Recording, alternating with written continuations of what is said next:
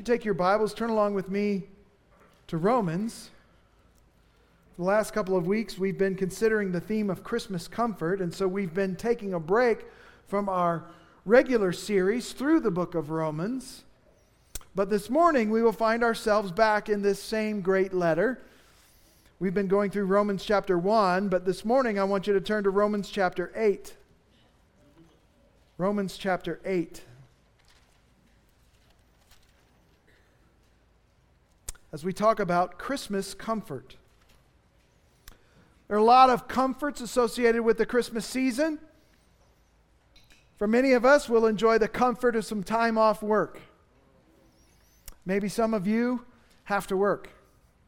Christmas Eve, Christmas Day. I'm sorry about that, but thank you for serving our community. Some of you serve as police officers or you serve in healthcare positions that require you to be there. And so we're grateful for your service, but most of us get a little time off, and that provides some Christmas comfort. Christmas movies also provide some Christmas comfort. Game nights, driving around looking at Christmas lights. Our family, we do a Christmas light scavenger hunt. And we have two teams. We divide up into two teams, two cars, and the competition is fierce. I only hope you're not out on the roads that evening when we do it. But there can only be one winner, and the other team's a loser. So, but all of these things provide some level of Christmas comfort. But the comforts we've been looking at are not the comforts that come and go with the season. The comforts we've been looking at these past few Sundays also don't get packed away for 11 months along with the Christmas decorations. These comforts, the comforts we've been talking about, are the sustaining, perpetual comforts that are ours because of God's gospel promises to us in Jesus Christ. These gospel promises from God can be traced throughout the Old Testament, but began to be realized with the birth of Jesus. And that is why the gospel comforts, these gospel comforts of Christmas comfort, have their foundation in the incarnation of the Son of God, the birth of Jesus in Bethlehem. We began two weeks ago in this series by looking at God's command to his prophets and his preachers to bring Christmas comfort to his people. God commands prophets and preachers to comfort his people. Isaiah 40, verses 1 and 2 says, Comfort, O comfort my people, says your God. Speak kindly to Jerusalem and call out to her that her warfare has ended, that her iniquity has been removed, that she has received of the Lord's hand double for all her sins. God wants his people to be comforted with the great and precious promises of his gospel. Promises that began to be realized at Christmas with the birth of Jesus. Last Sunday, we looked at the Christmas comfort that comes to us because God is with us in Jesus.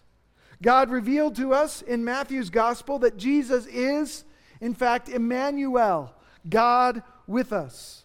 Let me read that passage for us once again. The birth narrative recorded for us in Matthew's gospel in Matthew chapter 1, verses 18 through 25, where Matthew says that the birth of Jesus Christ was as follows.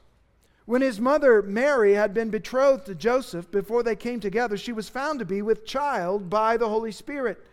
And Joseph, her husband, being a righteous man and not wanting to disgrace her, planned to send her away secretly.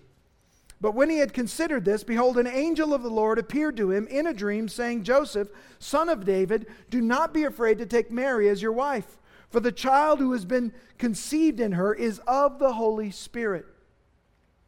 She will bear a son, and you shall call his name Jesus, for he will save his people from their sins. Now, all this took place to fulfill what was spoken by the Lord through the prophet Isaiah. Behold, the virgin shall be with child and shall bear a son, and they shall call his name Emmanuel, which translated means God with us. And Joseph awoke from his sleep and did as the angel of the Lord commanded him, and took Mary as his wife but kept her a virgin until she, until she gave birth to a son, and he called his name Jesus. Jesus is Emmanuel, God with us. God with us. God close to us. God living among us. Just as God dwelt among his people in the tabernacle and later in the temple, so now God would dwell among his people in the person of Jesus. Emmanuel, God with us, God in the flesh, tabernacling among his people. God came near. He came near to us. Despite our sin, despite our rebellion, God came near. God came near, not in judgment, which is what we deserved, but He came near instead to bless and provide salvation. God came near to provide forgiveness of sins. God came near to provide eternal life to all who believe on Jesus. In short, God came near, not in judgment, but in grace and mercy and forgiveness. The Christian can enjoy the Christmas comfort that through Jesus, God is with us. God is with us to bless, to save, to guide, and protect. And ultimately, God is with us to lead us home. This morning, I want us to see the Christmas comfort that is found in the truth that God is for us. God is not only with us, but He is for us. As Christians, God is for us, beloved. With the coming of Jesus, we see clearly that God is for us. Now, when I say that God is for us, I mean that God is determined to bless us, that God is on our side. He's committed to our blessing. Now, that's some good news, isn't it? And it's absolutely true. For the Christian, God is on our side. We've got some power in our corner. We've got someone for us who controls all things and works all things according to his good pleasure. And his good pleasure happens to be our good, our blessing, and our delight. God is for us. Much of the time, however, many of us aren't so convinced that God is for us. After all, isn't God kind of frustrated with us? Isn't he kind of exasperated with us? Isn't he tired of us? Maybe isn't he angry at us? Even as Christians, we know that we still sin. We still struggle with unbelief. We still get angry and we worry and we're envious. And we sometimes lie and we're sometimes lazy and sometimes we're ungrateful and we complain. All these things are still true of us, even though we are Christians. So, isn't God really just putting up with us? Isn't He really just annoyed with us? I can tell you the answer this morning, based on the Word of God and the gospel promises we see there. The answer is no. Christian, God is not annoyed with you, He is not tired of you. He is not irritated by you. He is not angry with you. He is for you. What fundamentally describes and depicts the relationship between God and us is that He is now for us. At other times, we go through trials and difficulties. We experience suffering and disease and job losses and broken relationships and financial troubles and the loss of loved ones. And we're tempted to think God has got to be against me. But this couldn't be farther from the truth.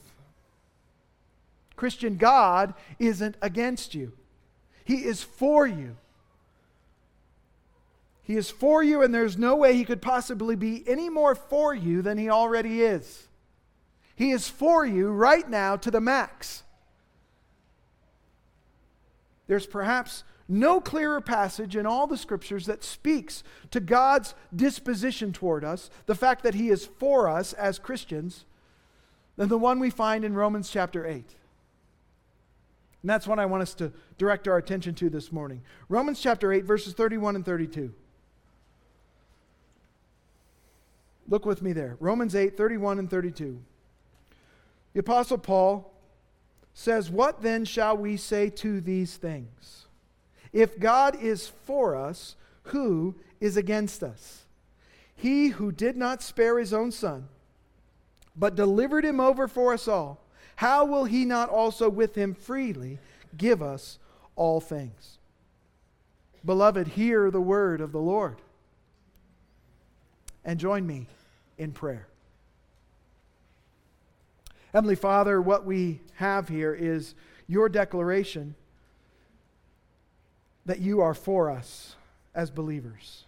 And we're so grateful to know that. We need to hear it, we need to be comforted by it,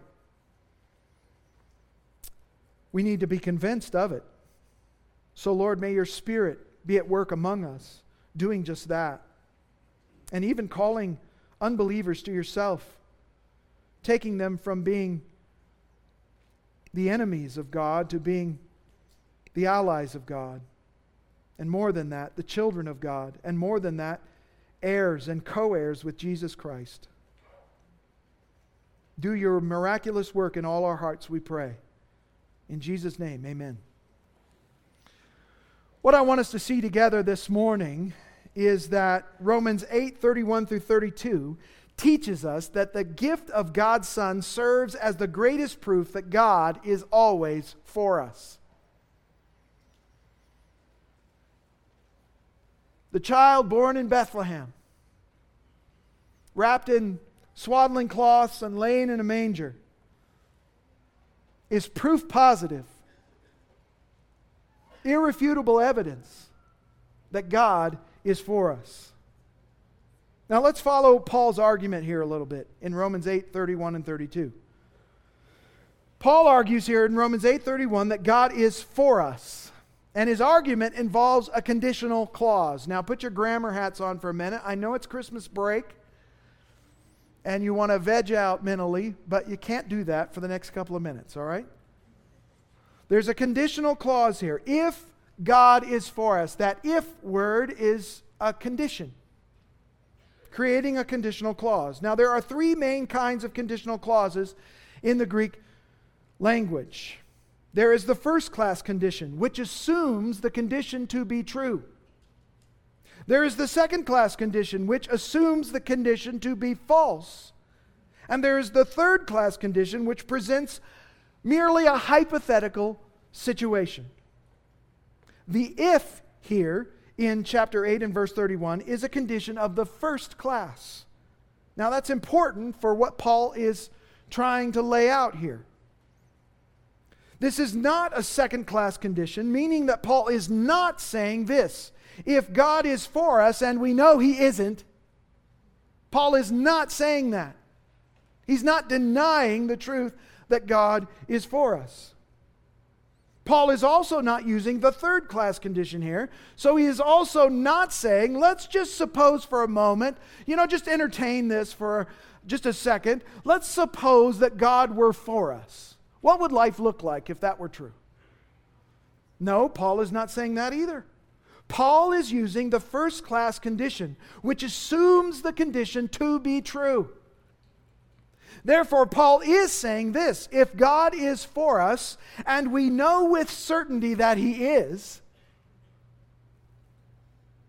another way of translating this would be since God is for us. Since we know, since we can be certain that God is for us. So, Paul is saying here that God being for us is an established fact. God is indeed for us. Paul is calling us here to know with certainty and beyond all doubt that God is for us. So we know grammatically that Paul is saying that God is most definitely for us. That's the grammatical defense of this the gr- grammatical piece of the argument. But we also know this from the entire argument that Paul is making. Again, look with me at verse 31. What then shall we say to these things? If God is for us, who is against us? Paul's conclusion that God is clearly for us is based on the argument that has preceded this conclusion. What is the conclusion that we should come to after considering these things? Paul asks. Since God is for us, who can be against us? Now, it begs the question what is Paul talking about when he references these things? Well, let's go back to the immediate context. Look with me at verse 28. Romans 1:28 we know that God causes all things to work together for good for those who love God to those who are called according to his purpose. God is actively causing all things, everything that happens, all things to work together for good. This is what it looks like for God to be for us. He is causing, the sovereign God of the universe is causing all things to work together providentially so that it results in our good, our blessing. He is for us at all times in every circumstance, even on the dark days, even on the difficult days, the days of loss and pain and grief. God is still at work for us. God's being for us and his providential way of causing all things to work for our good are, is further seen in his securing our salvation from beginning to end. And we see this in verses 29 through 30. It says, For those whom he foreknew, he also predestined to become conformed to the image of his Son, so that he would be the firstborn among many brethren. And those whom he predestined, he also called. And those whom he called, he also justified. And those whom he justified, he also glorified. This is often called God's golden chain of redemption, where all of these acts of God are linked together like links in a chain, unbreakable links, making up God's golden chain of redemption. A chain of five links that stretches from eternity past into eternity future. Those whom God foreknew, Paul begins. Clearly, this isn't something that's just knowing truth ahead of time. This isn't God merely foreseeing faith in us, looking down the halls of time and seeing what we would do when faced with the decision of faith or not, of belief or not. That's not what Paul's talking about here. This isn't God foreseeing some faith in us. No. None of God's actions here are presented as being dependent on our fulfilling any condition, on our reacting in some certain way in the future. Rather, this foreknowledge is God's knowing us in love and commitment before we even existed. He foreloves us, He foreknows us, knowing us in love and commitment before we ever existed, before we ever did anything good or bad, before we ever believed or didn't believe. This foreknowledge of God is His setting his unchanging, unearned, undeserved love upon us before the world ever existed, and certainly before any of us ever existed. Next, Paul says that those whom God foreknew, he also predestined. The word means that God destines us ahead of time to a particular future, to a particular end, to a particular purpose. And that purpose is conformity to Jesus Christ. So, those upon whom God set his love, he also predestined them to be like Jesus. Paul continues those whom God predestined, these he also called. God puts his eternal plan into effect in time and space and issues forth an effectual call. God summons us to himself, and we respond in faith. This calling is internal, it is specific, and it is effectual. It is a personal call unto faith.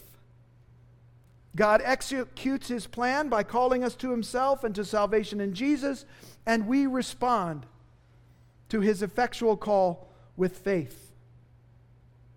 Next, it says, Those he called, he also justified. To be justified is to be declared righteous in God's sight. Though we were sinners and alienated from God because of our sin, as a result of his effectual call and our response to that effectual call of belief, we are justified. We are sinners who are declared righteous in his sight. We are saved. But Paul doesn't stop there because God doesn't stop there. Those whom God justified, he also glorified. To be glorified is to be made like Jesus. It is to be perfectly, be perfect like Him. It is to be holy like Him. It is to always do what is pleasing to God, is to be free from sin. This is our future. This is what we as Christians are headed for. We are headed for glorification. This is what God has predestined us for. This is what God is going to bring about our glorification, our complete Christ likeness. And notice too here that it is presented as being in the past tense, as having already happened. Because our glorification is inseparably linked to God's foreknowledge and all the other links in God's golden chain of redemption, it is sure to happen. So sure that, it, that Paul can speak of it as having already occurred. You can bank on it. This is going to happen because all these other links in the chain are there. The last link in the chain must be there also, and that's glorification. That is your future, Christian. That is where you're headed. Because the one who begins a good work in you will be faithful to complete it. This is how our God is for us. This is the greatness of our salvation. God is actively ensuring that all things work together for our good. He is also securing our eternal salvation from beginning to end. And to all of this, Paul says in verse 31 What then shall we say to these things? What is the conclusion of the matter? What is the only logical thing to conclude from all that I have shared? Paul says, If God is for us, as I've just proven irrefutably that he most certainly is, then who can be against us? What enemy can up, come up against us and be successful? What evil plot or scheme can overcome and thwart God's perfect plan of redemption? No one and nothing can overcome God and his plans for us. But there's yet another, still more convincing argument that Paul employs to prove beyond all doubt that God truly is unreservedly for us. And that comes in verse 32. And this is where the Christmas comfort comes in to view most clearly. Romans 8:32 He who did not spare his own son but delivered him over for us all how will he not also with him freely give us all things Tis the season of gift giving. And our gift giving is but an imaging of God's greatest gift giving. Our God is for us, and the first coming of Jesus Christ is the greatest evidence of that fact. God is for you, and He proved it once and for all by sending His Son Jesus into the world.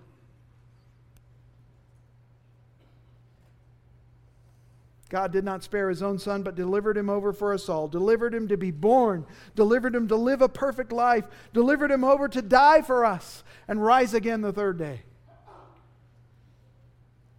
And then Paul reasons this way if God has already given us his son, how will he not also freely give us all things? It's an argument from the greater to the lesser. God's already given us that which is most precious to him, that which is most valuable, his own son Jesus. And if He's already given us that which is most precious to Him, won't He give us gifts that are good but of lesser value as well?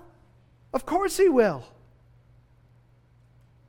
He's already given us the moon, He'll give us lesser gifts as well. He'll give us everything we need and beyond.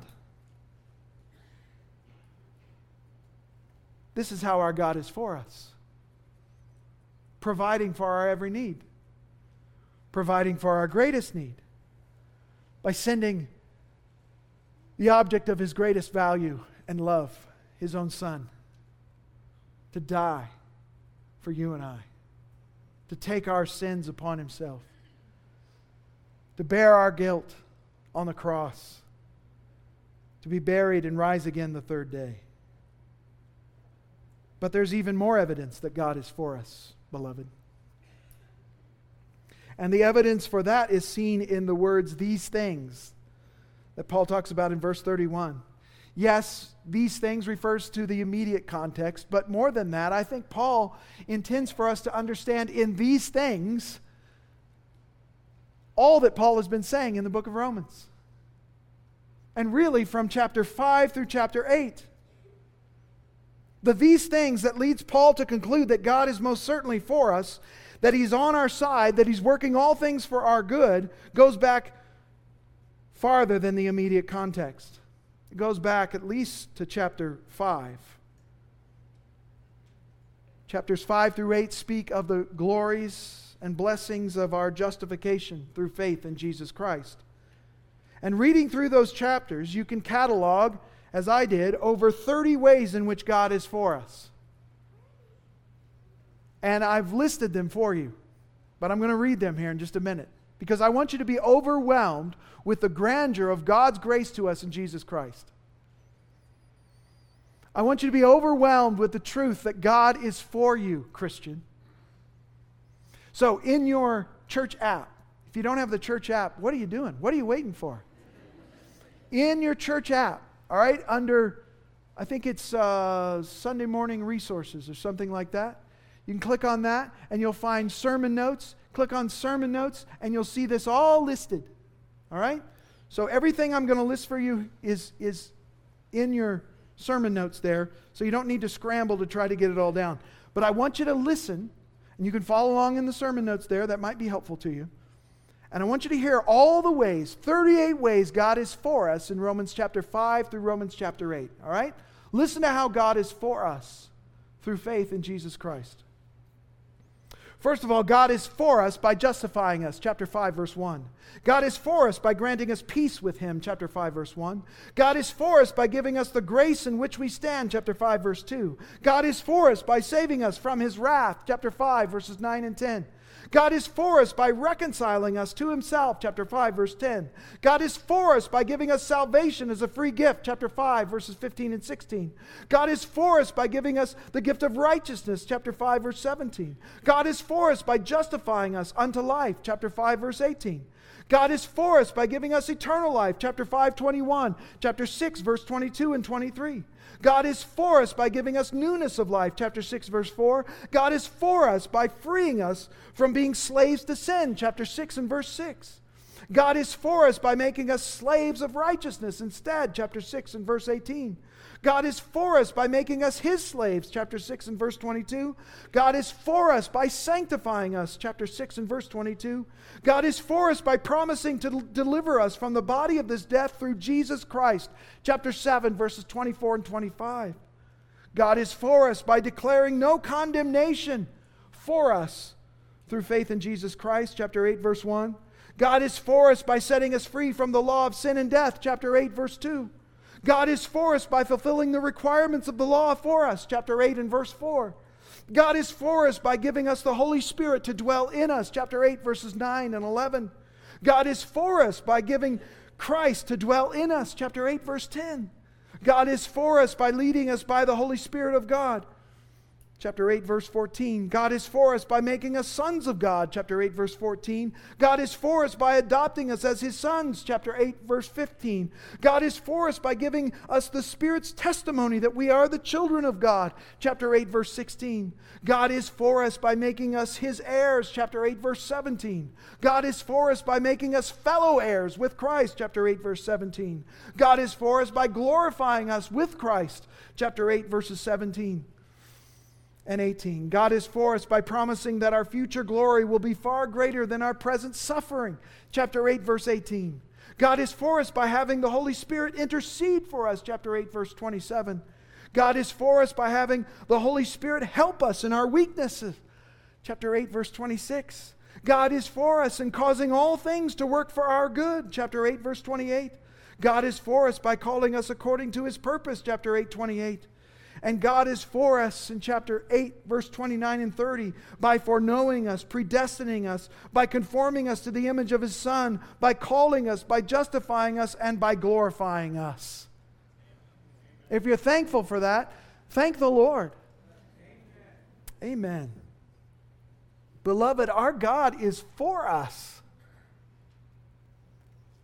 Don't ever believe anything else.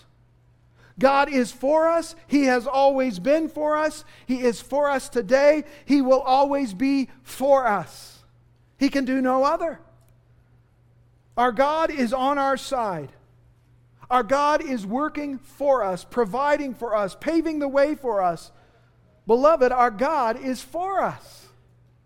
And Nothing and no one can ever change that, and nothing and no one can ever come up against that. and thwart the purposes of God for you. Now, God being for us is not some new, novel truth revealed in the New Testament alone. It's always been true of believers. God has always been for his people. Psalm 118:6 says, "The Lord is for me; I will not fear. What can man do to me?" Psalm 56 9, then my enemies will turn back in that day when I call. This I know that God is for me. Mark it down. This I know.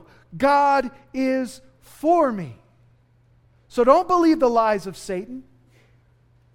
Don't believe the lies of your flesh that questions God's goodness, that questions whether or not He's for you, whether or not He's done enough for you. Christian, this truth that God is for us should always be at the forefront of our minds. Reminding ourselves, preaching the truth to ourselves, preaching the gospel to ourselves, that God is not angry with us, that He's not against us, that He's not ignoring us, that He's not tired of us. Rather, He is for us, unequivocally, unchangingly, unceasingly for us. He is on your side. He is in our corner. And this should affect us. Should affect the way we view God. He is graciously for us. It should affect the way we approach God. He is for us. And we can come boldly before the throne of grace. It should affect the way we worship God. We should rejoice and praise Him because He is for us and He welcomes us into His presence. It should affect our outlook on life. Christian, you should be the most optimistic person in the world because God is for you. Yes, the walls are all falling down. I get it. But God is, has a purpose in all of that, and that purpose is for your good and my good. We have reason for optimism because God is for us. It should affect our perspective of the future. We have a glorious future. That golden chain of redemption is linked together by God's power and grace, and it can't be broken.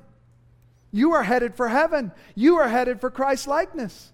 However far off that may seem now, that is your future. Secured by God because He is for you. It should affect the way we view trials and difficulties. Yes, it hurts. Yes, it's hard.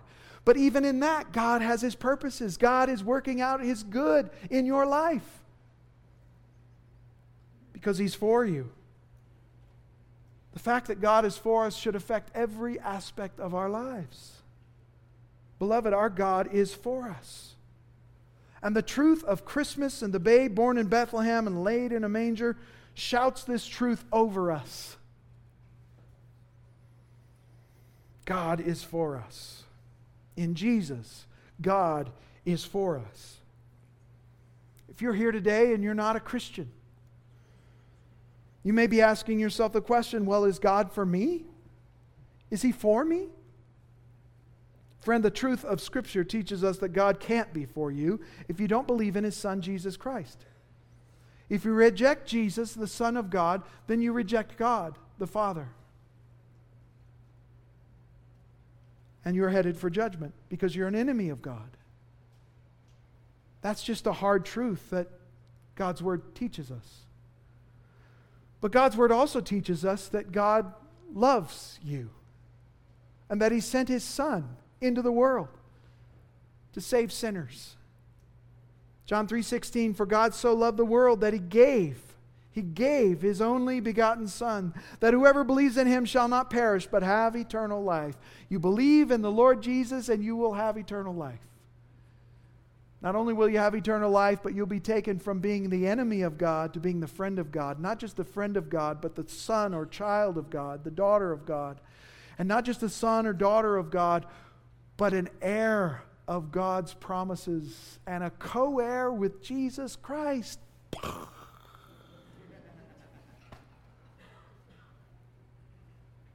Beloved, this is the merciful, gracious, glorious truth of the Christmas message that God gave His Son to redeem rebels and put them on a new path and set them on a new trajectory and give them new life, to give them hope and a future, to give them glory, shared glory with Him.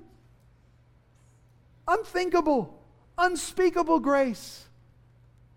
That's what Jesus came to give grace upon grace. This is the truth of Christmas comfort that should comfort us all year long, that should give us confidence, knowing that God is for us. And if God is for us, who can be against us? Let's pray together.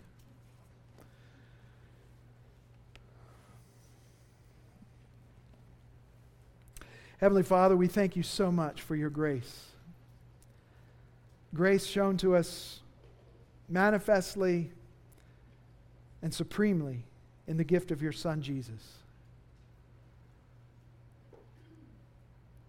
A gift that proved beyond all shadow of a doubt that you are for us. For you gave us that which is most costly, most loved, most prized by you your dearly loved Son. You sent him here into this world not to be honored and loved and valued as he deserved. But you sent him on a death mission. You sent him knowing that he would be rejected, despised. You sent him in order to redeem a people for your own name and your own glory. And we're so blessed to be counted among that number. I pray for any here who aren't sure if they're a Christian, or maybe they're sure they aren't, that they would turn from their sin and trust in Jesus and find in Him peace, joy, life, and salvation. And I pray that we as Christians today would take heart, find courage, and that never ending comfort that comes from your gospel promises, secured by that baby in Bethlehem, born, born to be king, born to rule, born to die, and born to save. Lord Jesus, we love you. Help us to love you more. It's in Christ's name we pray. Amen.